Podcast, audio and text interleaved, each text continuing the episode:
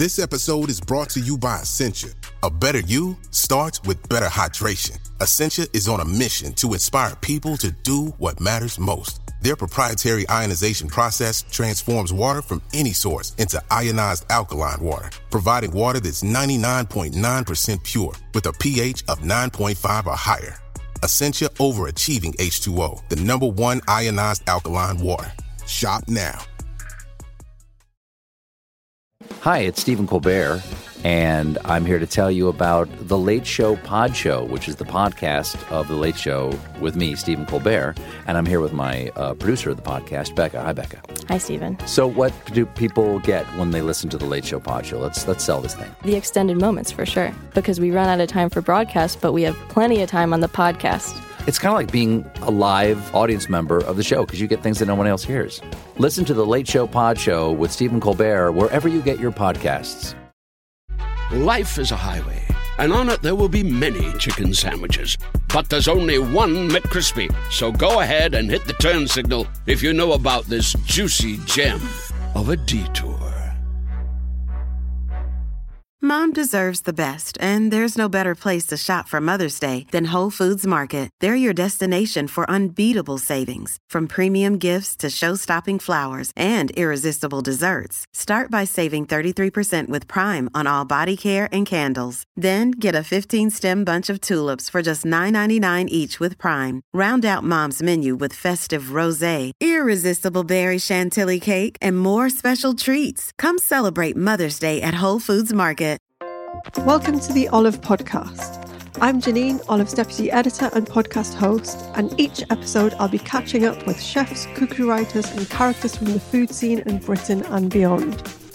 Join us each week to expand your food knowledge as our guests share 10 things we need to know about the specialist subject. And do listen out for our effortless bonus episodes where they also reveal their top cooking cheats, hacks, and shortcuts.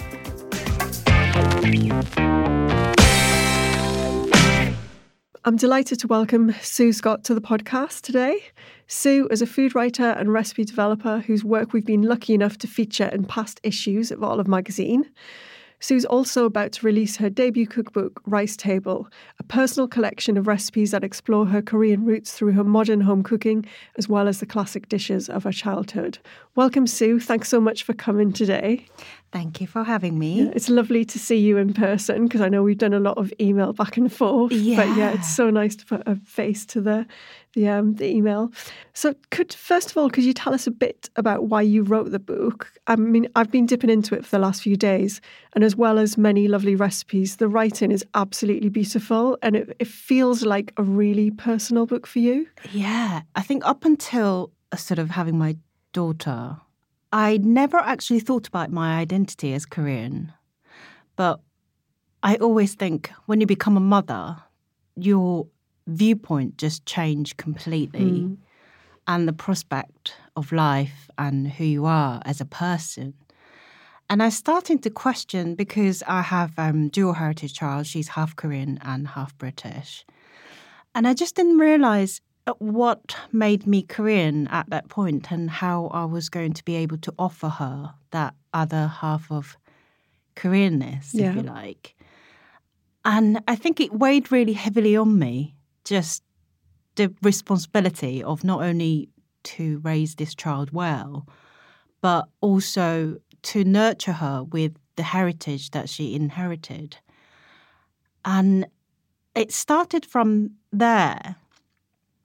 And yeah, I think I just kind of starting to realize the importance of actually, in order for me to pass on the culture, I mm. have to be clear about who I am and where I'm from Yeah. and understand my roots. And at that point, I was just so busy wanting to integrate into British culture. Yeah. I just didn't know where and how I can reconnect. Yeah. And food just felt like the most tangible thing. So I suppose book is just a fruition of all of that soul searching, if you like. And I think that's why there's a lot of personal stories that I just felt so important to tell, uh, sort of tell her that story. This is mm. why I'm here, and this is how it all started, and this is what happened. And that's why how I didn't feel like I was Korean at some point. And thanks to her, I'm starting to rebuild that relationship with my own culture. It's it's it's a weird thing. Yeah, I mean, it's an absolutely it's a stunning book, and um, I think the intros.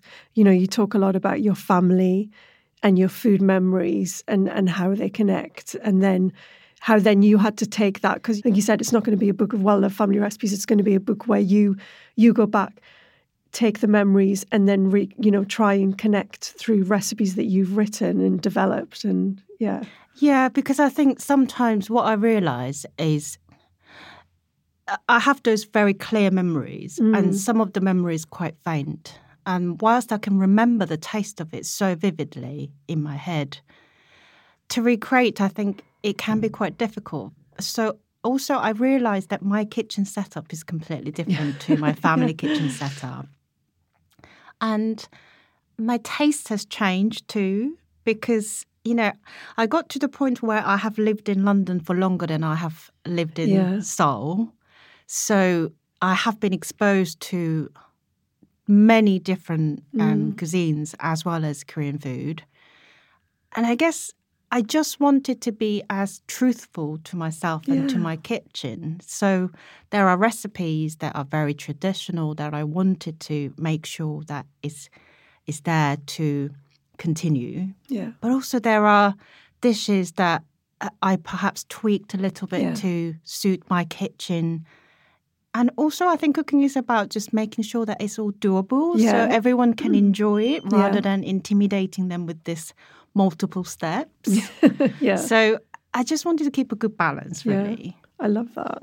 Let's talk about some, you know, well-known Korean dishes. Okay. Because um, one of the points you wanted to make was that there's more to Korean food than fried chicken, bibimbap, and bulgogi, which is which is what we hear about a lot. Yeah. Because you know, as it becomes more and more popular, tell us a bit about that. When I was um, thinking about Korean food Mm. and have a conversation with other people. It was all always about those dishes. yeah, yeah.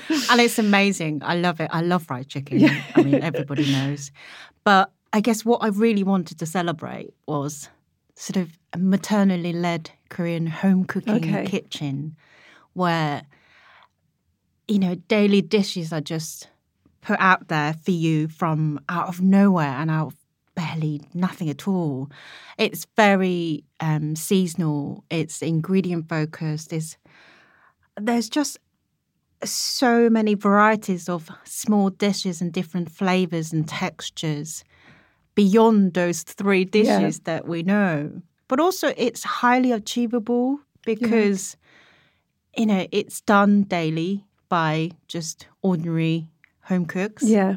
generally speaking, I think when I was growing up, it was mainly female in the kitchen doing a lot of those things. But nowadays, it's changing. Mm. And, you know, everyone's just trying to really just enjoy, Yeah. enjoy the cooking, just daily cooking. Yeah, I think you said in the book that your your mum did most of the cooking, but your dad seemed to have the inside track on where to eat out. Like he knew all of these amazing restaurants, like down side streets that you would say you would just walk past. But he was like, no, no, that's where you get the best barbecue. Yeah.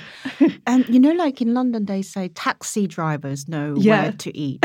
so my dad did um, a lot of driving um, with his work because okay. he was delivering lots of um, big goods and Yeah. stuff like that. And he knew, he just literally knew everywhere for that one dish. yeah, Because in Korea, all the restaurants specializes in, uh, generally speaking, specializes thing. in one thing. yeah, So he knew where to um, get the best noodles, um, where to get this amazing beef barbecue, Yeah. where the meat comes fresh. So yeah, it's it. There was a really good balance. Yeah. Um, I think my dad treasured the good taste, whereas my Mm. mum really um, appreciated daily cooking. yeah. Back to cooking, and you say salt and water is your best friend. Are we talking sort of in brining and fermenting here? or- No, Oh, okay, good. actually, just, I was trying to um, second guess. that that is very good guess, actually. Yeah, because the fermenting starts with salt and water. Yeah. No, actually, I was going along the lines with seasoning. um, ah, and um, water. I think water is better than really bad stock or sort of, you know, the just ordinary maybe not ordinary it's not a good term, but I'm thinking if you get sort of okay-ish stock, Yeah. don't spend money on it, Yeah. but just use the water. use water. Yeah. I love how you can build the flavors with Right. other things, and sometimes the bad stock can really impart unnecessary flavor yeah, that you because don't you, want to. you don't know what it's made. It can be it can be like salt heavy and kind of fake herb heavy con, con it. So, exactly, Yeah. and a lot of things tend to have um, lots of flavors that doesn't necessarily belong to Asian cooking. Sometimes, if you're doing Asian cooking. Um, so I always say just use water if you don't have stock. It's Cool. fine. Yeah. and salt, just season. I think we often really under season our food and just season as you go along. Right. You can always add. Yeah. Can't take away. Yeah. and also salt brings a lot of flavour, Yeah. doesn't it? Like just a little sprinkle of salt at the end can just make all the difference in Yeah. cooking, I think. Yeah, amazing. Yeah. But you do you I mean I I, I read um, a recipe that you've got for which sounded really intriguing, a sesame and salt dipping sauce. Yes. That's such a lovely idea. So I think you said it's a third sesame, a third salt, a third I can't remember what the third thing was. I think it's sesame seeds, sesame oil, and salt, isn't yeah, it? that's it. Yeah. And I just thought, God, that sounds gorgeous for just dipping things into Yes, as well. yeah. So that is often you have it with grilled meat Yeah. to dip, or you can add a little bit of garlic to the sauce Mm. and dip some steamed or boiled chicken. Yeah. Um, it just because a sesame oil is so aromatic Mm. and it's just really savory, especially Korean sesame oil because it's a roasted. There's a really deep savory flavor to it. Yeah. And with salt, it just adds a lot of aroma, but a lot of deep flavors. Yeah. It, it goes particularly well with beef. And is that particular to Korean eating where you would have these little condiments and dipping things to add little bursts of flavour? Yeah. So I think Korean food is very much like DIY. Yeah. So there's lots of different elements that are laid out Yeah. in front of you. Mm. And it's very communal eating experience, I think, generally speaking. But you can mix and match and do, you know, just build those flavors to Yeah. suit your taste. Yeah. Um, some people like it really spicy, so they might um, naturally go more towards um, spicy dipping sauce. But others may go towards more savory um, sesame oil, like you just said, or just simple salt, Yeah. or nothing at all. Yeah. it's just, it's such a fun. And I think what I love about it is there's exactly the same elements laid out in front of you. Mm. So you feel like you're eating the same thing. But you just get to make it mix and match whatever you want. Exactly, Yeah, and like make that. your own. Cool. Next, we were going to talk about alliums as building blocks. And in your book, you talk about how the smell of frying onions is a particular sense memory for you. You know, your mum frying frying onions for the base of a dish. And alliums are so important. I know like onions, garlic, leeks, chives, spring onions, they all play their part, don't they? Yeah. Um. So in in my shopping list, Yeah. I always have two bags of onions yep. and a couple of bunches of spring onions and garlic and ginger. Always have that on standby because actually, if you have those ingredients with a little bit of oil, because fat brings a lot of flavor. You can just build so much flavor, and you don't really need um, much at all. And I think this is not just for like Asian cooking; No. it's generally across border. Everything, yeah. Yeah, like I love Italian food and I cook sort of simple Italian food quite a lot as a sort of weekly rota. Yeah. And those just starts from really, you know, finely chopped onions or garlic, whatever the alliums that you have, and slowly sauteing, not for five minutes, but just for like 10, 15 mm. minutes until it really caramelizes and softens. And it just releases so much more flavor that is naturally sweet and just very savory. And I think for me, because of those slow frying onions, evoke so much past memories. It immediately relaxes me. yeah. So it's kind of like a kitchen therapy. Yeah, you don't want to rush that bit. I do that. I get, you know, you can get the onions on because I think that once the onions are on and in the pan, there's still another 25 minutes to, to do all the rest of your chopping because Yeah. that's what they need to sort of do their thing. Exactly. So it's quite nice. You get them on, and then you're right, you just get into the little groove of prepping the rest of your stuff. Yeah, and sometimes like if I don't know what I'm cooking, Yeah. I just do that bit.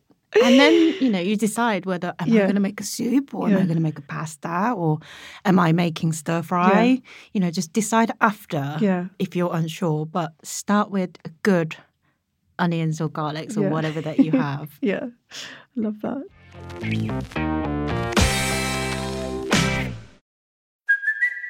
It's Kaley Cuoco for Priceline. Ready to go to your happy place for a happy price? Well, why didn't you say so? Just download the Priceline app right now and save up to 60% on hotels. So, whether it's Cousin Kevin's Kazoo concert in Kansas City, go Kevin, or Becky's Bachelorette Bash in Bermuda, you never have to miss a trip ever again. So, download the Priceline app today. Your savings are waiting. Go to your happy place for a happy price. Go to your happy price, Priceline. Oh, such a clutch pickup, Dave. I was worried we'd bring back the same team. I meant those blackout motorized shades. Blinds.com made it crazy affordable to replace our old blinds. Hard to install? No, it's easy. I installed these and then got some for my mom, too. She talked to a design consultant for free and scheduled a professional measure and install. Hall of Fame son. They're the number one online retailer of custom window coverings in the world. Blinds.com is the GOAT. The GOAT! Go to Blinds.com for up to 45% off. Blinds.com. Rules and restrictions may apply. Life is a highway, and on it there will be many chicken sandwiches. But there's only one McCrispy. So go ahead and hit the turn signal if you know about this juicy gem of a detour.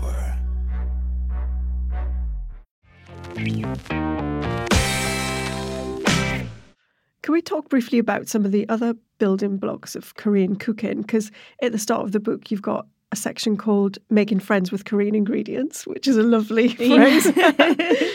and you actually say, you know, it's not it's not that complicated, or uh, you know, the the ingredients that you might not be familiar with. It, it's a small list. Um, the ones that I saw coming up again and again in the recipes are um, gochujang, doenjang, and gochugaru. Yeah. Um, so they, to me, seem to be like three that are that would be good for people to get in their store cupboards. Yes. So um, I call it trio of jangs. Yeah. So it's a very basic fermented condiment or ingredients Mm. that we use in Korean cooking. And it's the basis of all the building block of the flavors. Um, so a gochujang is a fermented chili paste. And it has a sort of smoky, a sweet, spicy, different spice levels depending on what you can get. And that I'm seeing a lot in major supermarkets. Me now. too. I saw some in my local co-op the other day, and I was amazed. I was like, "Wow, they've got this whole Korean section now, Yeah. which is great." Yeah.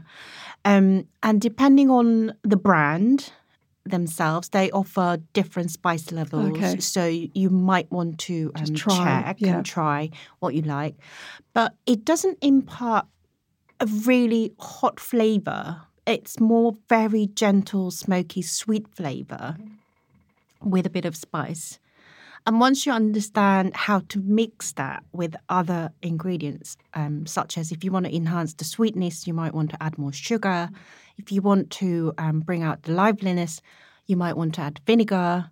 Um, if you want to loosen it up, loosen it up with water or oil. You know, there's a lot of different ways that you can use, but I think you can learn it by trying it. Right. And that you can use it on its own, or you can then start layering the flavors with other two jangs. Okay. So doenjang Yeah. is a fermented bean paste. The I think I found the easiest way to explain to people the taste of it is like think of it as um, very friendly twin or cousins of uh, miso. Oh, okay. I think it's um, more similar to like red miso Mm. or barley miso. So it's a bit more deeper, punchier. When you cook it, it has got smell of, to me, it smells like um, parmesan.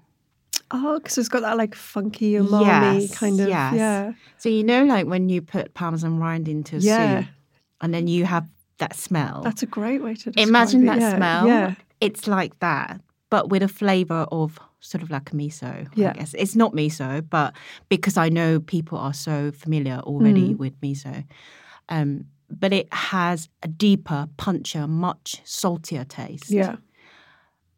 And when you add gochujang and doenjang together, the marriage between sort of really salty punch taste Mm. with um, sweet, spicy, smoky notes. Wow. It's just so lovely.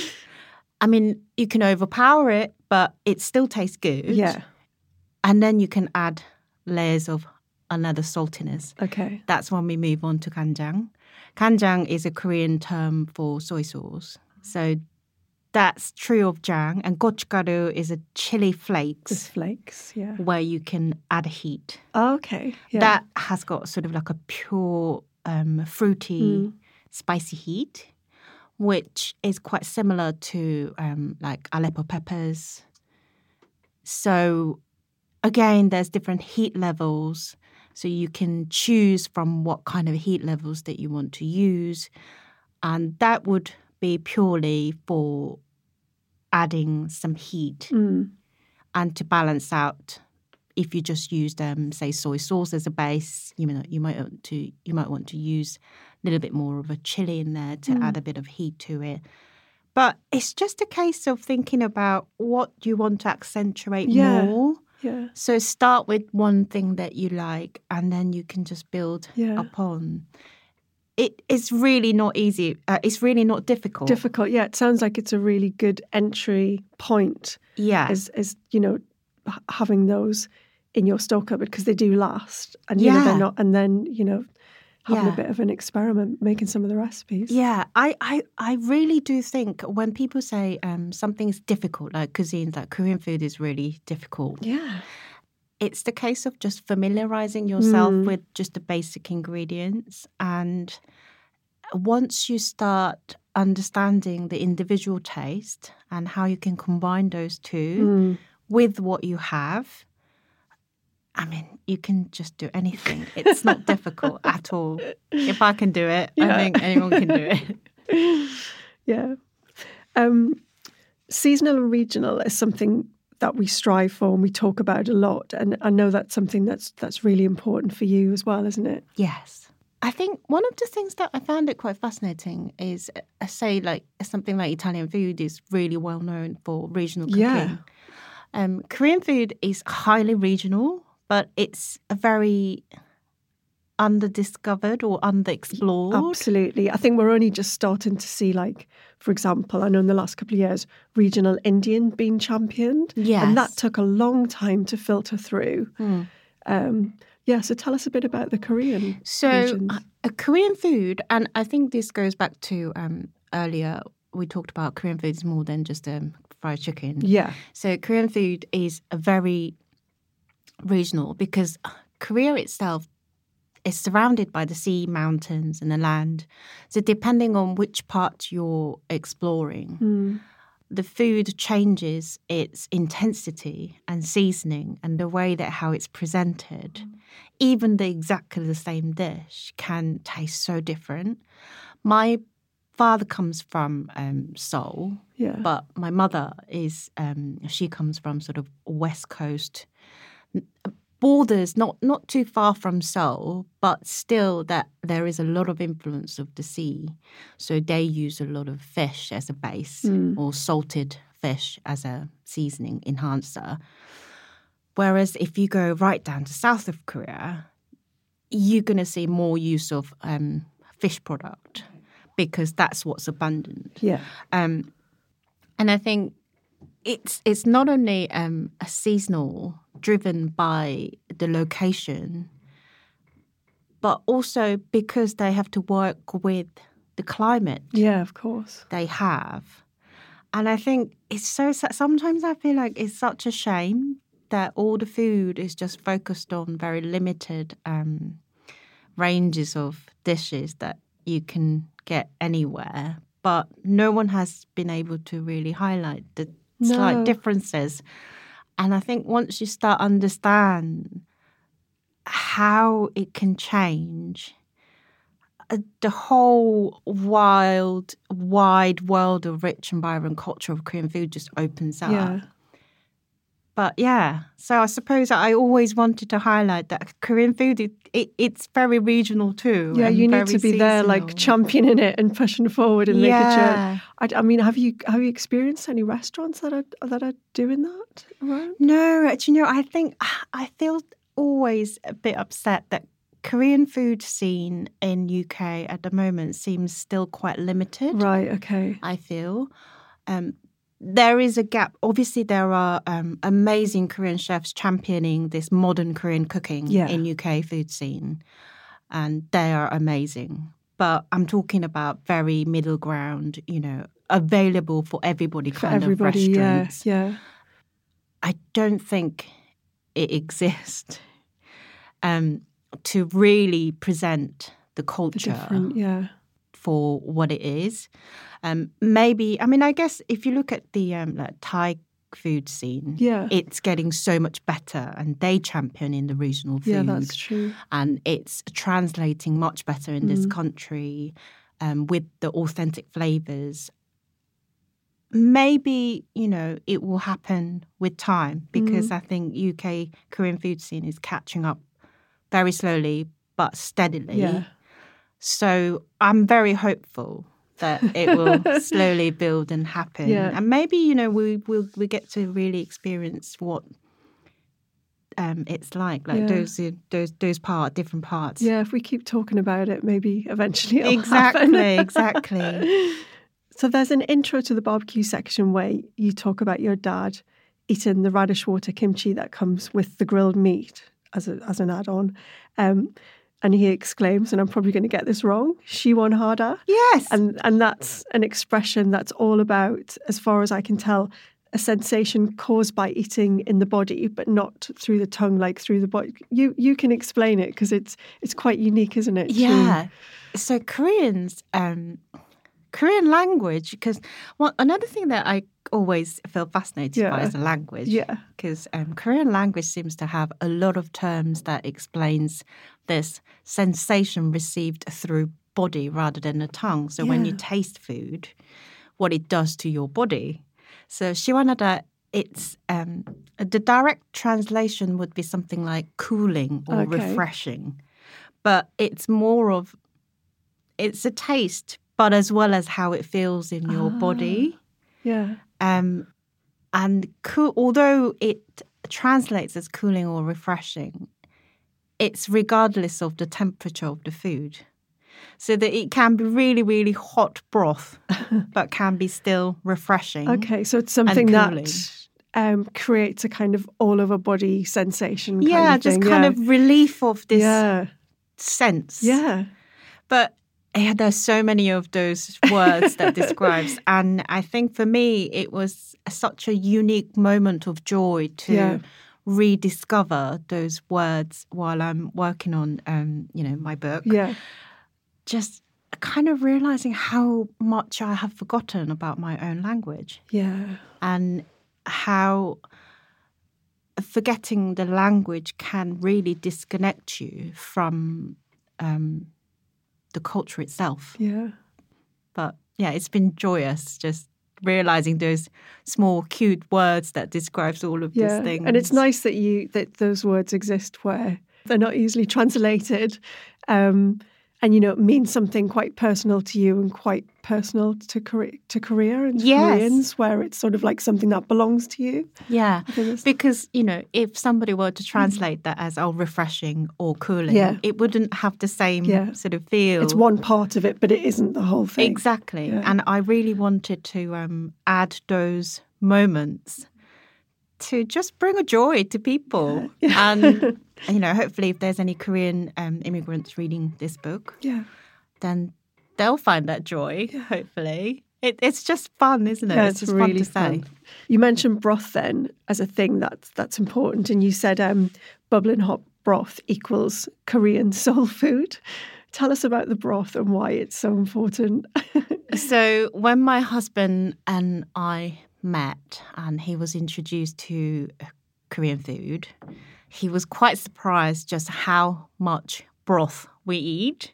And whilst it's steaming hot, Interestingly, my daughter's exactly the same now. She likes her food very hot. Really hot, yeah. like hot. She would rather blow the food frantically Mm. and eat while it's hot than cold or at lukewarm Yeah. temperature for her age. And it's interesting because I think those were the moments that I felt like that's That's a Korean in her. Yes. yes. Okay. There are moments of doubt, but she's definitely Korean.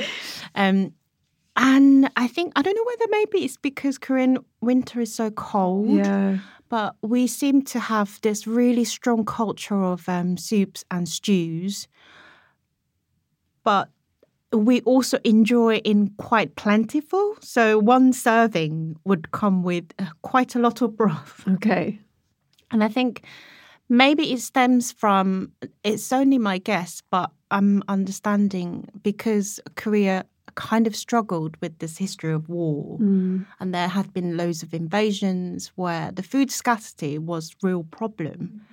And I think perhaps maybe it stems from those culture where they wanted to bulk out the food to feed m- feed the mass, I Yeah, suppose. And to feel like you were, you would, the broth keeps it going, doesn't it? The idea of swallowing and eating and filling you up. and- Yeah, and- and you can always give more because you know it, soups and stews. There's always plentiful. You can always make much more than what you can do if you want um, doing that kind of cooking. Let's talk a bit about um, how do I pronounce this? Ban banchan. Mm. Banchan. Perfect. So it can mean a single small dish or a selection of small dishes. Is Yes, that right? Yeah, exactly so it's got the dual thing. Yeah. Yeah. So I had um, I discovered while I'm doing the research, Mm. banchan culture in Korea is always translated as side dish. Ah, And I wanted to kind of change that because it's it is not a not side, dish. dish. No. If you think about how a meal table is um, assembled, there are multiple um, small plates in the middle with maybe a choice of um, soup or stew that you either share or have it individually. Yeah. Soups are always served as an individual bowl, but stew will be in the middle to share To everyone with a spoon to help scooping themselves. out. Yeah, help yeah. Um, and those small collective dishes that are put together is to maintain the balance of flavors and textures within that one spread. Okay. So it's merely a side dish to support the rice, but it's more of um, a dishes that focused on it's it's very ingredient focused Okay. To celebrate the flavors of, Of the seasons yeah. and those ingredients. And rice is just to kind of balance out the saltiness or sweetness or tartness or freshness, all of those flavors that Mm. are available. And I just felt so sad when it was translated as a side dish because no, it's not, Not. side dish. um, I'd rather, I think it's it's rather appropriate to call it maybe like bit like tapas, Mm. say for instance, Yeah. because it's a lot of different flavors going on in a very small portion sizes. Yeah.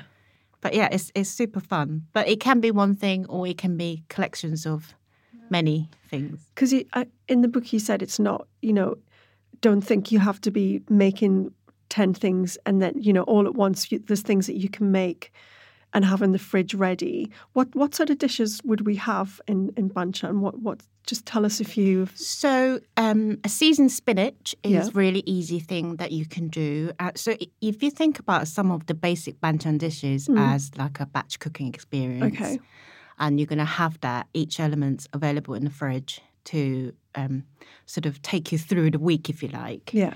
So a seasoned spinach, really good um, dish to have. A spicy radish salad. So you just make a big um, amount, and that can be added onto rice or just used as a side.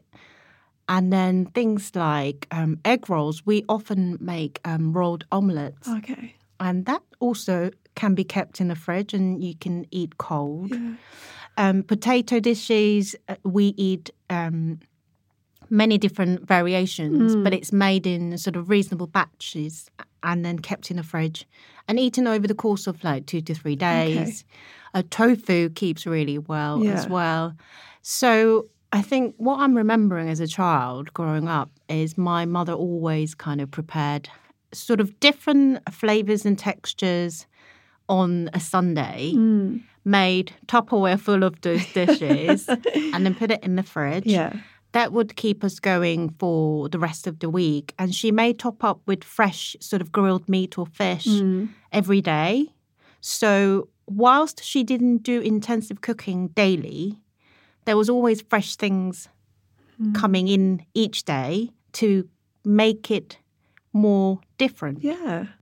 And it's a lovely way to eat because it's um, it's a healthy way to eat as well because Yeah. you're getting lots of variety and lots of diversity in the different dishes, aren't yeah, you? I found working from home, it's godsend. Yeah. It's great because it's there, and all I need is rice, or sometimes I'll just have, um, you know, piece of meat or whatever, Mm. or tin tuna. You know, just mix it together, and then it suddenly becomes a salad. Yeah. yeah. Love it.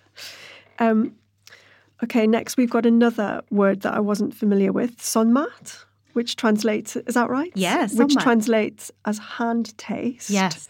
Um, so this is the flavour the cook brings to the dish, as in the actual cook, the hands of the cook. Yes. Explain more. it, it's so fascinating, isn't it? Um, so a lot of Korean cooking is done by hand. Yeah. When you see, especially when you see it, like um, pasta grannies. Yeah, You know, they yeah, do a yeah, lot of hand great, yeah. things, and their hands are amazing. Um, a lot of Korean cooking, also Korean mothers and grandmothers, they do a lot of cooking with hand. Mm. And it's some of the things that it, it- it's one term that I um, understood very earlier on because my grandmother, maternal grandmother, did amazing cooking. And I spent a lot of time with her as a very young child in her kitchen. Yeah. And it's to do with um, the touch of fingertips and then the temperature within that Ah, hand okay. and the um, uh, bacterial culture that lives in that hand. Wow. How it can amalgamate the flavors into something that is very unique to your home. Yeah. And whilst I never quite understood the term like this at the time, as I sort of grown older, I become to really realize why that was such an important part of Korean cooking. Yeah. Because um, in Korea, there is a saying that every home has a different taste kimchi. Yeah. Um, because I think we all put our hands in to make To these massage things. and yeah. spices into the cabbage. And, yeah. I mean, whilst we're all gloved up, Gov love, yeah. I think it's the touch, how we massage those ingredients to extract the flavors Yeah. or to manipulate the Mhm. te- the texture. Um, in the book, I say a lot about, um, especially the banchan dishes that are focused on vegetables, Yeah. tossing. Do it with hands. Do with your hands. Because once you start understand how you can manipulate those uh, vegetables, And you can feel where it's at, what Yeah. stage it's at, or how if you want to massage it to soften it a bit, you Yeah. can stop when you need to. you know? Exactly. Like cabbages, especially. Yeah. If you massage more, the more water comes out. Mm. And then, you know, there will be different flavors been coming out of that. Whereas if you just mix it with um, a spoon or chopsticks, Mm. you may not get the same effect. It's it's fun. Yeah. I think it, it's just it's just sensory fun as well. And it's about magic as well, isn't it? Because it's love that goes in from your hands, and Yeah. it's like you know, it's person. It's like the person making it that it tastes like that because that person's making it and they're doing exactly. Yeah, I love it. Yeah, I mean, I definitely think when I cook the dinner for the family Yeah. with love, Yeah, with time, it tastes better like, rather than rushing. Yeah. Yeah, the days that I cook in a hurry and in a rush, stirring. Yeah, it's not Yeah. same. We can't always control it. No, we, can, we no. can we can try our best. Exactly. Um, okay. If people were going to cook from the book, what would be a couple of recipes you'd you'd recommend as a good starting point? Oh gosh, um, I can say my favorite recipe. Yeah, tell me your favorite one. my favorite recipe, which is quite um, on the um, unknown dish, yeah. It's in meat chapter, bossam, which is um, poached pork belly wrap. Oh yeah, I saw that one. That looked great. I grew up with that dish, Yeah. like smelling of that dish Yeah. throughout my childhood because it was one of my father's favorite, and my mother cooked amazing um, bossam. And for me, it's just a celebration of communal cooking, Nice. eating, and all those lovely, wonderful flavors. And Yeah. Koreans love pork belly. I love pork belly. And it took me a long time to arrive in that particular recipe Yeah. that felt a little bit of my mother, but also a lot of me. Yeah. So I love that. I, I would really love it if people cook that dish. Fantastic. And another dish would be spicy radish salad, which goes very well with that. Ah, okay. So then you have the you have the pork belly and the radish salad and wrap it up and oh, Yes, exactly. I love the sound of that one. That's great. Well, thanks so much again for everything you shared with us today. Um, just a reminder, the book is Rice Table Korean Recipes and Stories to Feed the Soul. And I checked and it's available to pre-order now so people can get on it. Um, what's the best place for people to follow what you're up to, Su? Uh, probably Instagram. Um, You've changed it, haven't you, to yes, um, I've been encouraged to um, change because people, so it's easier for people to find me. Yeah. So, now I'm at Su Scott Food. Yep, and that's SU Scott Food. Yes. Just with no E. Um, That's great. So thanks again for coming to chat to today. It's, it's been brilliant. I've learned so much. Thank you for having me. Good luck with the book. Thank you. Thank you for listening to the Olive Podcast. For recipes and more information, head to olivemagazine.com. Do remember to listen out for our effortless bonus episodes where our guests reveal their best cooking cheats, hacks, and shortcuts. And don't forget to subscribe at iTunes, Acast, Spotify, or wherever you get your podcasts.